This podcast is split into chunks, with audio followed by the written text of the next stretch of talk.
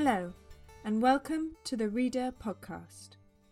My name is Frances, and I work for The Reader, which is a national charity bringing thousands of people together every week, all over the UK, in order to experience and enjoy great literature through shared reading.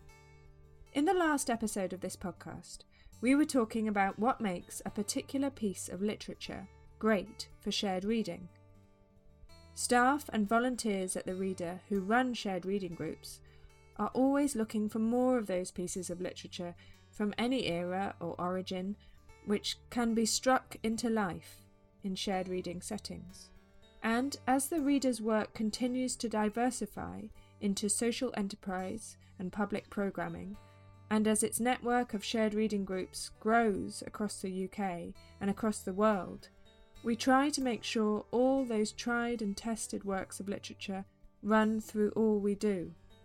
So, beginning in spring this year, the reader will pull together some of that literature and bind up the main strands of its work in a themed bookshelf of selected poems, stories, novels, non fiction, and picture books, a constellation of reading matter which we will explore through the year's partnerships, programming, and shared reading.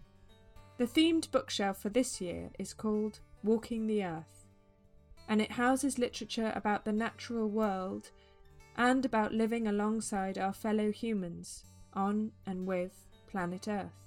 You'll be able to see the selection on the reader's website when we officially launch the Walking the Earth bookshelf on the 26th of April and we'll explore some of that literature in this podcast. Beginning with, in this episode, a poem and a picture book. But first, to awaken us to the season and to an awareness of a natural world somewhere springing into life, I'll hand over to my colleague at the Reader, Clare Ellis.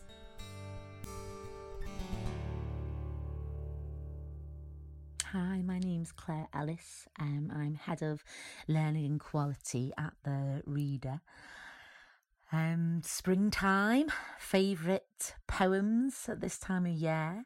There are many, but you know, one that I often find myself kind of reciting and, and saying aloud in fragments, because my memory is not too good, uh, but saying aloud impromptu, if you like, as I walk past trees that are starting to come into life again and, and make that wonderful rustling sound. Um, the poem has to be The Trees by Philip Larkin. There's a bit in the poem where he talks about the trees as unresting castles. And he says that, you know, despite this idea of loss, how actually you know, springtime is that time for things beginning again. And he says, yet still the unresting castles fresh in full grown thickness every May. Last year is dead, they seem to say. Begin afresh, afresh, afresh. And um, I love saying that kind of aloud in the open air, the wish and the whoosh uh, of the trees moving, um, of those those rhythmic words from Larkin, and the feeling is one of making me smile, making me feel alive again, um, and young, um, even though I'm not so young anymore. But that um, feeling of of youthfulness and being able to begin again, no matter our age or our experiences.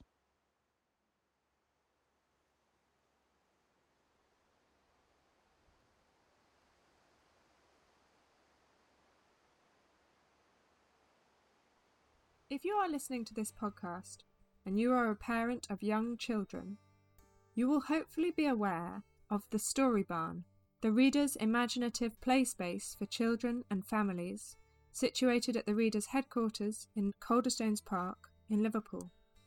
All the Story Barn's varied activities for children are based around books and stories, and the staff there, called Story Hunters, know which special stories will fire a child's imagination. They've chosen 10 of these for our Walking the Earth bookshelf. The picture book The Promise, published by Walker Books, is an enduring classic that deserves its space on this and any bookshelf. With a captivating story by author Nicola Davies, beautifully illustrated by Laura Carlin, and also with a powerful, ambitious vision at its heart. It tells the story of a girl living in a hard, mean city who attempts to steal an old woman's bag. It turns out the bag is full of acorns, and the old woman exacts a promise from the girl to plant them all, which she does, with transformational results. We spoke to the author Nicola Davies about how she came to write The Promise and about her own reading life. Lovely. Okay, well, thank you so much for joining us. Um, we are here this morning with children's author, zoologist extraordinaire, Nicola Davies. Thank you so much. Lovely to be here. I'm Kara, I should have said as well. I'm Kara, head of children and young people at The Reader. Uh, and when we started the podcast at The Reader, I, we just felt very strongly that we wanted to have some much loved children's authors involved. So we were delighted when Nicola said she had the time to come along and chat with us. I guess we always like to start really, Nicola, with hearing about your relationship with reading and, and your love of reading. So just wondered if you could tell us a little bit about the first book perhaps that you remember reading and enjoying. Oh wow, first book I remember reading. Um, well, first thing to say is that I didn't learn to read quickly. I found it really difficult. I really struggled. And I can really distinctly remember being in school. Um, I went to a rather peculiar, very small, very old fashioned school. And the only reason I went there was because it was the nearest school to where my parents lived. They never fussed about schools really. It was just kind of they'd move somewhere and then think about schools later. The closest led, one, yeah. Which led to some fairly spectacular educational disasters. Anyway, this was one of those educational disasters. And I remember sitting in what we used to call kindergarten in those days, looking at the blackboard and the teacher try, pointing at letters on the blackboard. And I can remember thinking, well, what are those? They're not even pretty. They're really boring. Why do I want to know about this? I want to be outside running about. And just being really resentful and angry about it. Um, and I can remember that feeling for quite a long time. And then I don't know what happened, but the penny dropped. I got it. And I was the youngest of three kids. By a long way, my nearest sibling was 10 years older than me. And so I was very solitary, and books became my world. Books became my friends, my escape. And actually, the very first books I remember reading, my father, because he was from a Welsh working class family, so you know, books were about learning and aspiration and getting on in the world. So we bought a set of Encyclopedia Britannica, which I remember everything about them the feel of them, the smell of them, the weight of them. But the bit that I loved most was at the end, the last one in the series, at the back, had a series of acetate illustrations, very, very, very finely labeled with very complicated, grown up labels. And they were of the human body.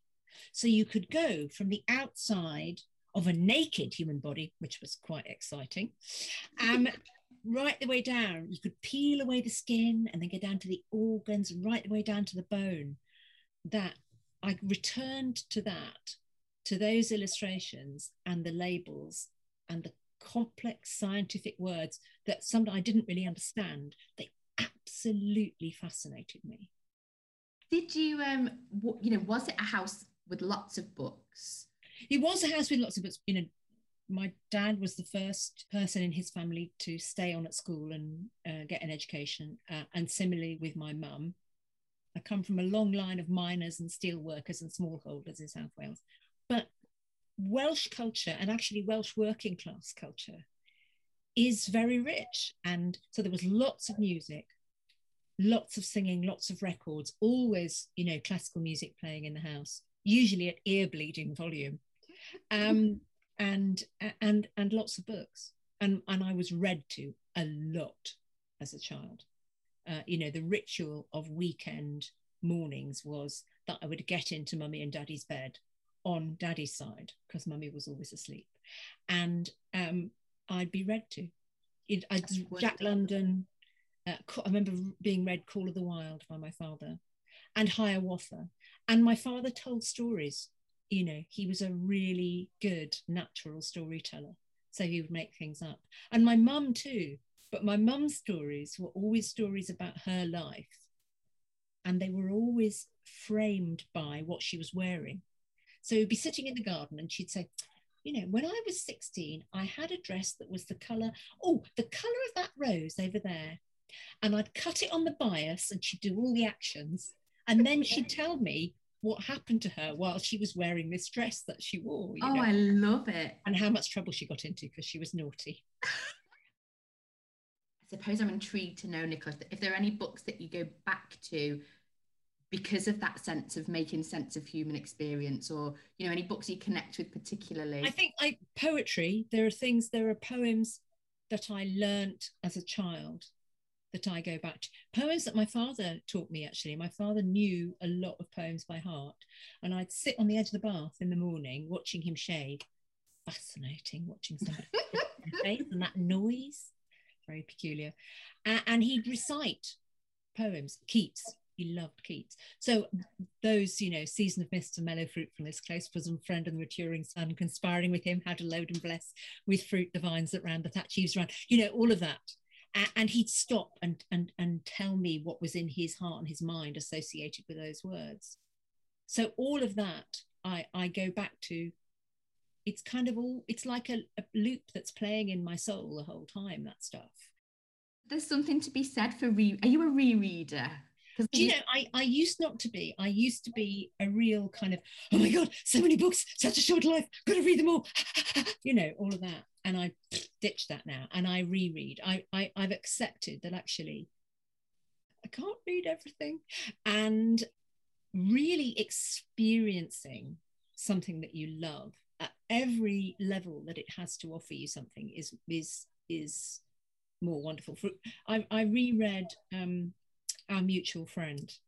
Uh, I've twice now, once read and once listening onto the audiobook. And I probably will read that again this year. And then there's another book which not so many people know called uh, The Peregrine by J.A. Baker. And it's a very strange, skinny little book by a very strange author who really only wrote one or two things. Uh, and it's about obsession, really. It's about a man who is completely obsessed with peregrine falcons and watches them and follows them in the wild and the descriptions of the landscape. And I, I reread it every few years.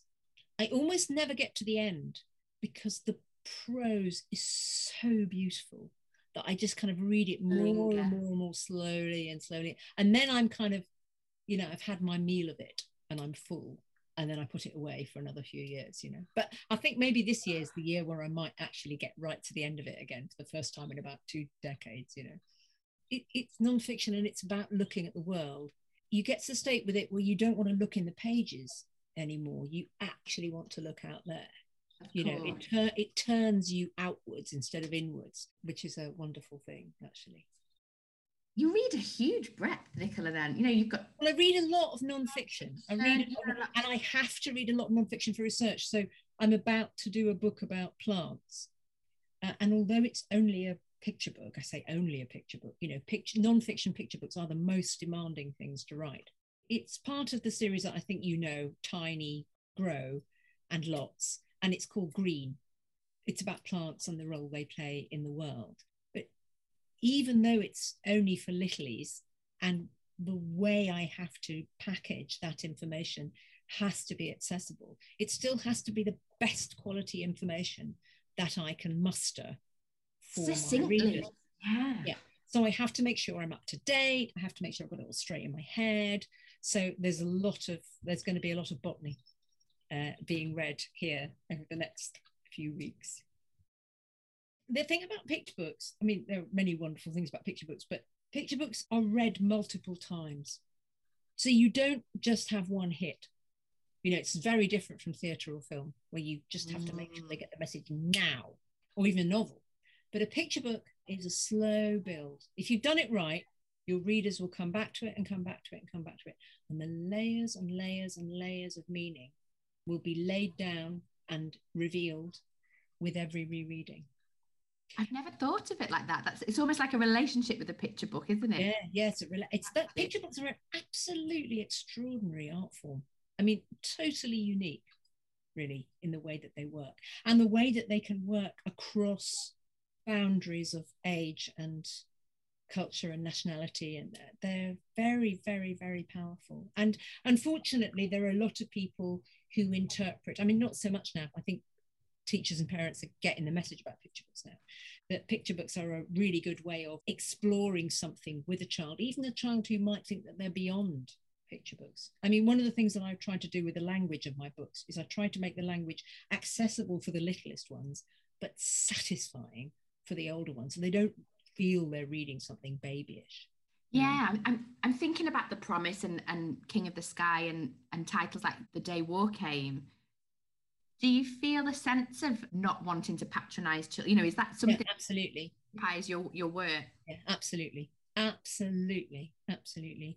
And and also that I really want to make sure that I talk about, you know, it's not that I don't like funny, frivolous. I love all that stuff uh, I, you know, I've got a very, I've got a very ridiculous sense of humor, but I, I really want to talk about the big things with kids, and I think that's partly because as a little child, uh, you know, there were big things happening in my family, and conversations from which I was utterly excluded as a small child, and the problem with that is that you you then find out just enough to get the wrong end of the stick and that can be really mm. damaging.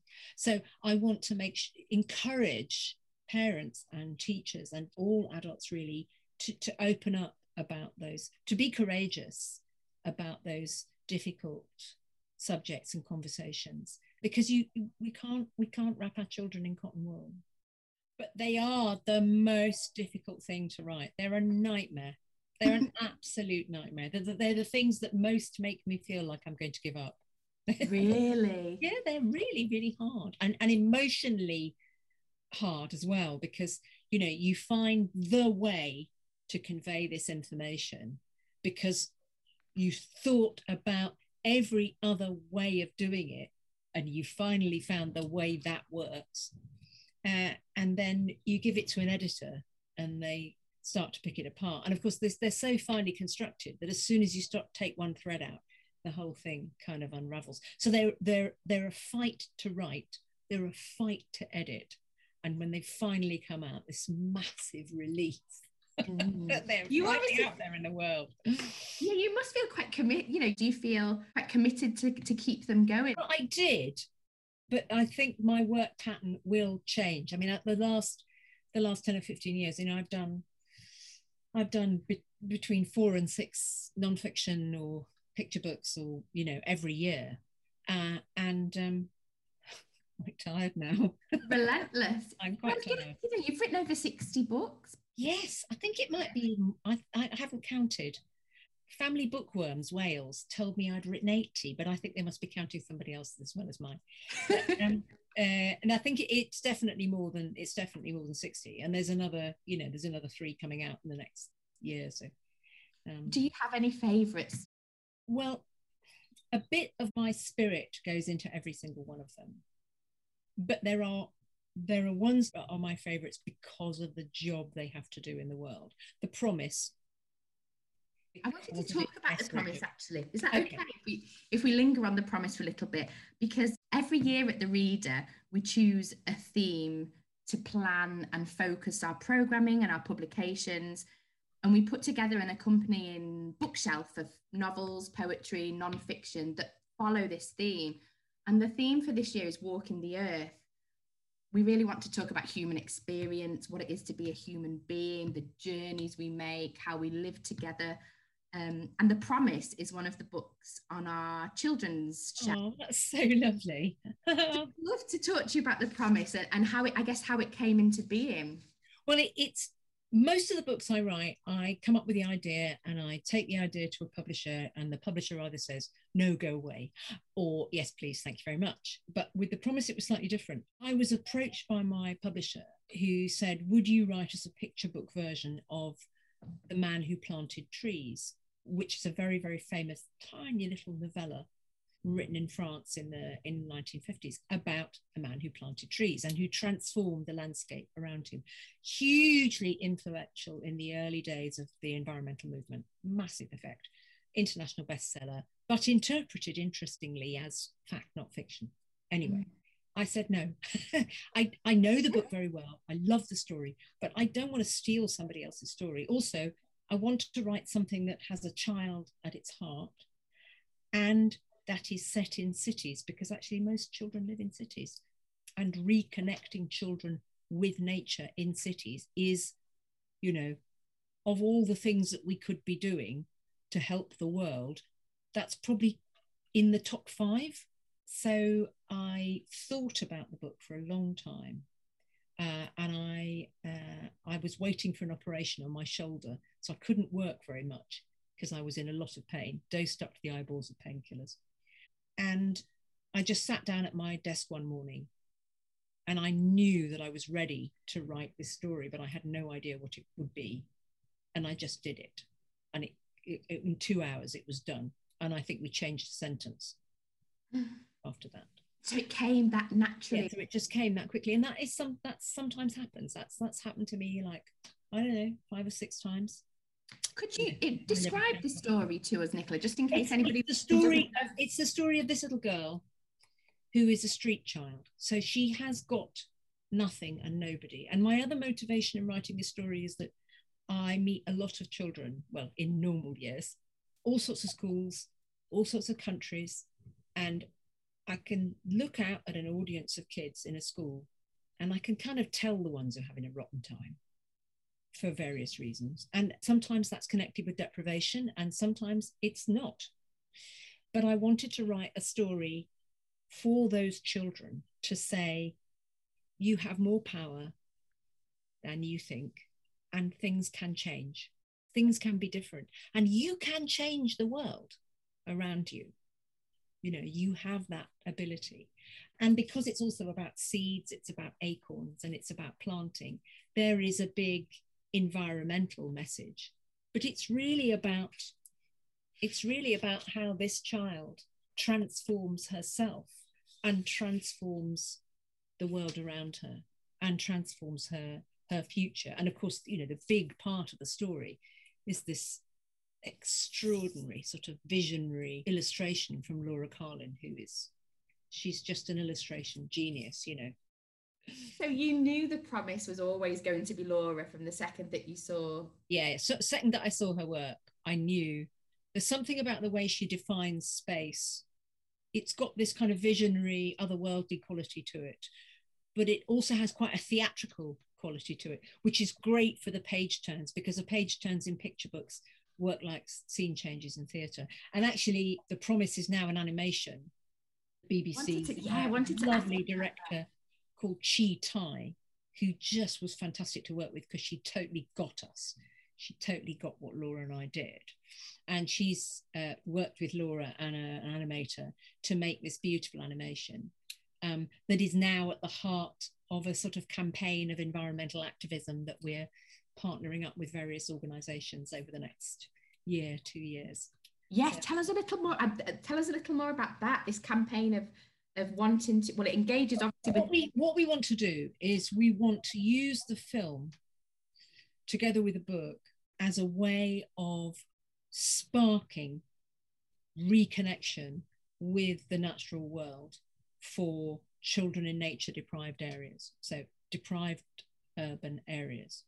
So that might be partnering with an organization that can say okay we can offer you these kids tree planting opportunities, or we can help them make an urban garden or a school garden. So um, we worked with uh, the Lost Woods Project in Glasgow uh, for the launch of the film October last year. And in the coming year, in September, we're teaming up with the uh, uh CLPE, Council for Literary and Primary Education, um, and various other organizations to deliver this message of environmental action, the importance of nature, the importance of connecting with the natural world for children's sense of well-being, but also for their sense of awareness about what needs to be done with climate change and how almost everything that we do in our lives needs to change. But that's that's not something to be frightened of. That's something that's that's actually exciting. Mm. Because what it will deliver is a fairer society and a society where everybody can have green trees and blue sky, not just a few lucky ones like me who live in the countryside. It sounds fantastic, and I, and I know I've um, expressed already. Calderstones Park in Liverpool. We're in in an urban environment. We'd love to be involved in. It. Yes, please. Thank you very much. in any way that we possibly could, because we're constantly trying to engage children and families with our green space and get out sharing stories out there in our park. Brilliant. Wonderful. Um, yeah, the promise has really resonated, hasn't it? I think it's got a huge kind of well, it's just well loved, isn't it?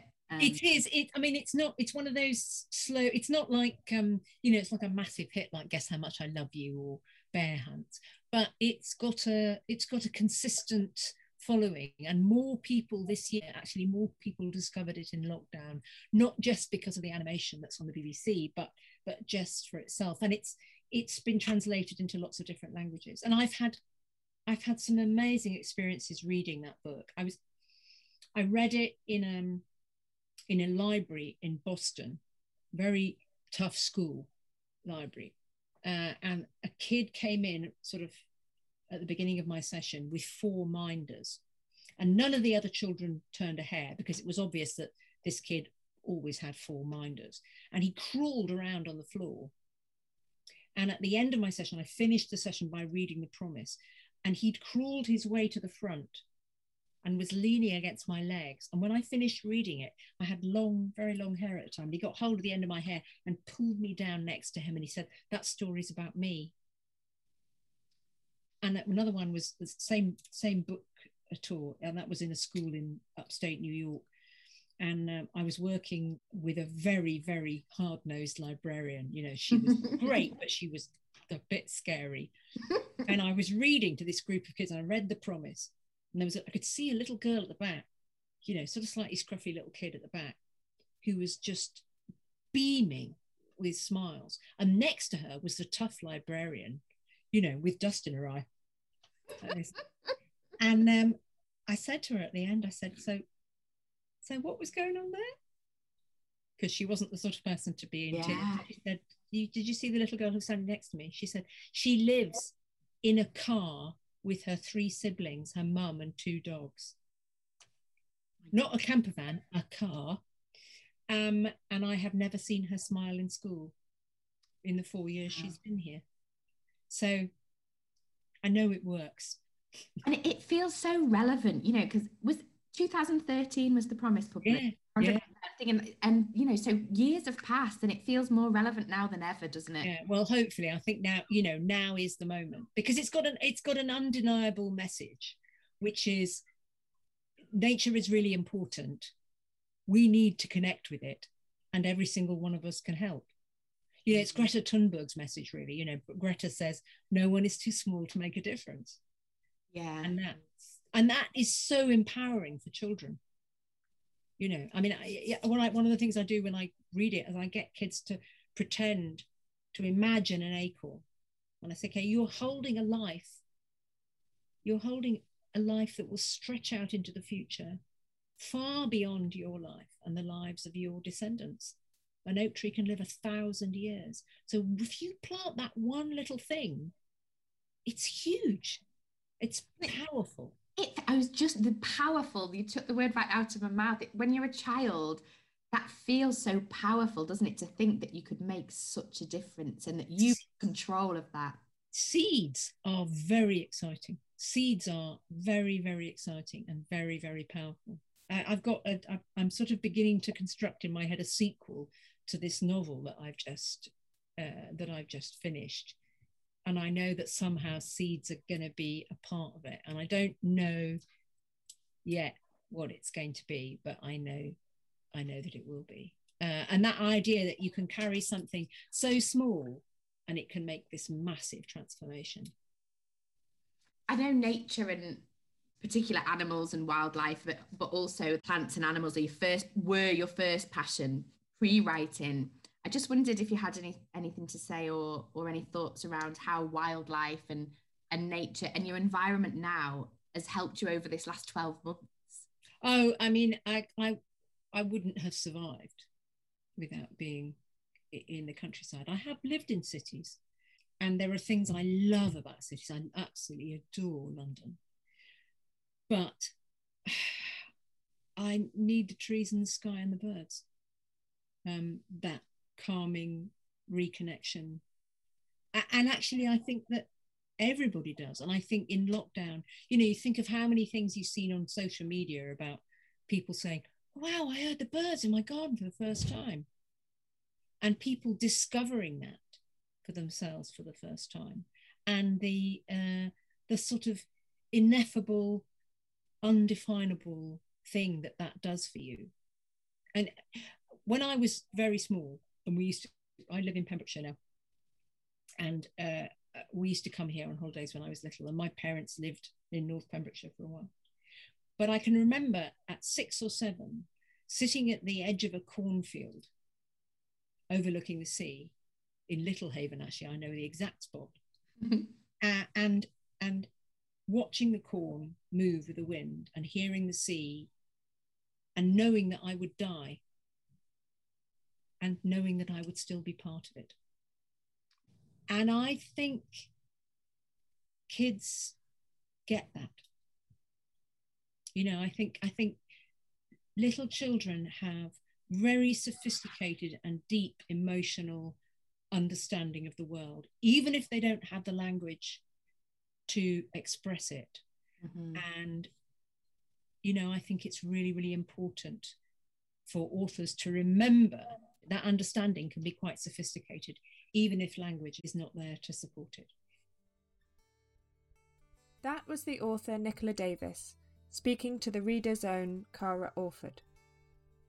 In Nicola's book, that initial promise to plant a bag of acorns leads to a kind of chain reaction, a series of alterations and new beginnings as people see their world and each other in a new way. As Nicola described, hearing a great story or a great poem read aloud can have the same transformational effect. In this next part of the episode, we'll hear about such a poem, another from our Walking the Earth bookshelf, called The Sycamore by Wendell Berry. Hi, I'm Fiona and I work for The Reader. There's something really special and great about when you read something for the very first time and it hits you um, and sticks somehow. And I wanted to read a poem today that I only came across a couple of weeks ago when I was chatting to a group member of one of the shared reading groups that's happening via Zoom at the moment. It's a London based group. And I was having a great conversation with a group member called Patricia. And thanks, Patricia, because you introduced me to this poem, which I now love. And we had a great conversation about what the poem has meant for you and what it's done for you in a way. So here's the poem, and here is Patricia's thoughts. The Sycamore by Wendell Berry. In the place that is my own place, whose earth I am shaped in and must bear, there is an old tree growing, a great sycamore that is a wondrous healer of itself. Fences have been tied to it, nails driven into it, hacks and whittles cut in it.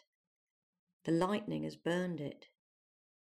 There is no year it has flourished in that has not harmed it. There is a hollow in it that is its death, though its living brims whitely at the lip of the darkness and flows outward. Over all its scars has come the seamless white of the bark. It bears the gnarls of its history healed over. There is no year it has flourished in that has not harmed it. There is a hollow in it that is its death, though its living brims whitely at the lip of the darkness and flows outward. Over all its scars has come the seamless white of the bark. It bears the gnarls of its history healed over. It has risen to a strange perfection in the warp and blending of its long growth. It has gathered all accidents into its purpose. It has become the intention and radiance of its dark fate. It is a fact, sublime, mystical, and unassailable. In all the country there is no other like it. I recognise in it a principle, an indwelling, the same as itself, and greater, that I would be ruled by. I see that it stands in its place, and feeds upon it, and is fed upon, and is native, and maker. I remember I liked it so much that I took it to my knitting groups. And so I've got a poem to read to you all. I never understood poems because, you know, it's kind of like abstract a lot of the time. It didn't seem so abstract. And I can't remember if this is the way she read it. I think it was the way she read it, the pace. It was, I think it was about the pace and the tone that she read it. Like you've been read a story to, you know, and I feel like even though, even though we're adults, I wish I had somebody to, to sing a lullaby or to um, read a nice story to me, you know, and it's like I don't know, it takes you back to to be nurtured in a sense. I find, um, especially as we're in the lockdown, you know, we've covered about like the trees, you know, life, the trees having a life of its own, the shape of the tree. It it kind it kind of uh, triggered like um, nature to me, and you know, I have a tree outside my house, which I've never paid attention to, but it it sort of inspired me to look at nature a bit closer. It made me pay attention a bit more when, the poems or the or the settings of a of the books talks about you know your your surroundings. It's um something that I've never, as like I said, as a city person, something that I just pass without a second thought. But when I started to read in depth about nature, like I said, when you examine just the little particles of the poem, sometimes there might even have been a bird in there, you know, like you think, oh, what's what's that called?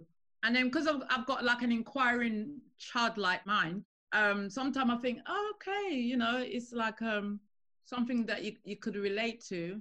At the same time, it's connecting you to like like the author, and you feel like, well, maybe me and the author's got something that we could relate to. It makes it more enriching. It's like you feel more enriched and appreciate just the little simple things. Just a bit like my tree, because my tree outside my house, someone told me it was a, a, a rowan tree. It was overgrown, so the council had to come and trim it down because it was too far out. So it made me want to find out more about the rowan tree. So it just made me want to explore. You know, you feel like there's a saying um, in the knitting world. You know, like when you've got a very complicated pattern and they, they call it retirement knitting. That's retirement knitting. You can't do that now because it's gonna it, it takes a lot of unraveling and, and practice to get to to do like something like lace work so, you know really intricate work.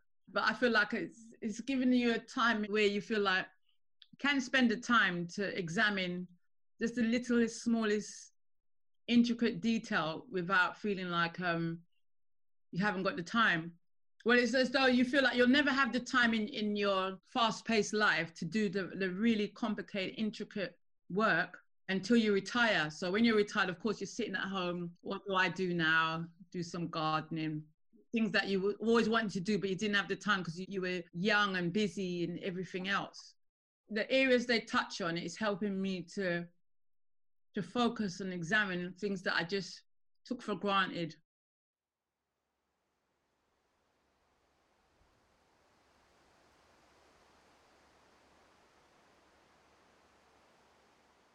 We're hoping this year's bookshelf will start a series of chain reactions within the readers' network of shared reading groups and reach beyond that network too, as people read great literature together and share their thoughts and feelings about it and pass on poems and stories, returning to the bookshelf for new ideas and recommendations, and adding to it too.